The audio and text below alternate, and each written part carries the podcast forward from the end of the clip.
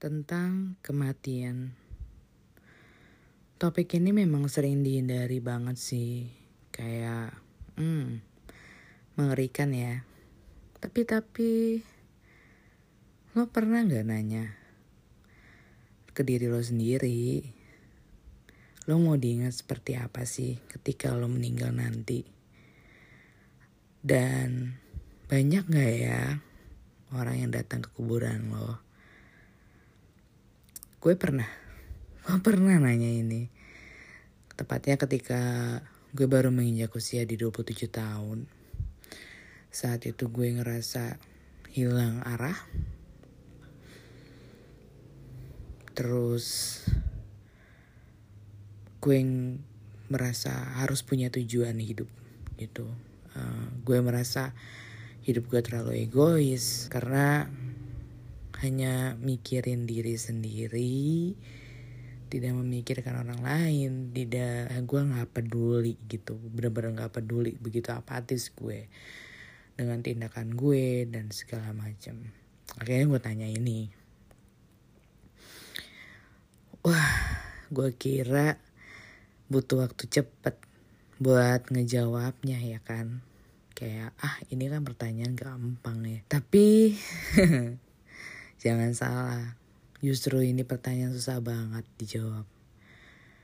Gue merasa, hmm, apakah cukup buat gue dikenal sebagai orang sukses? Atau apakah cukup gue dikenal sebagai orang yang suka berpetualang?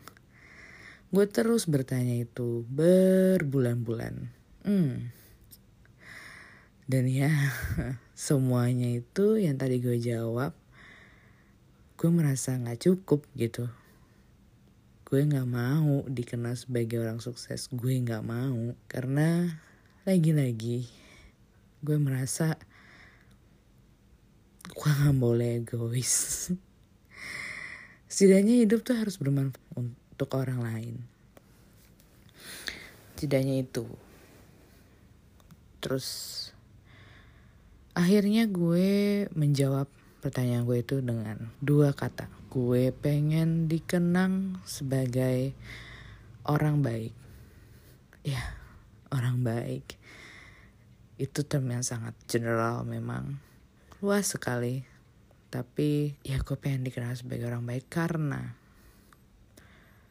setidaknya gue tahu atau nanti nih arwah gue tahu oh ternyata gue memberikan banyak manfaat untuk orang lain.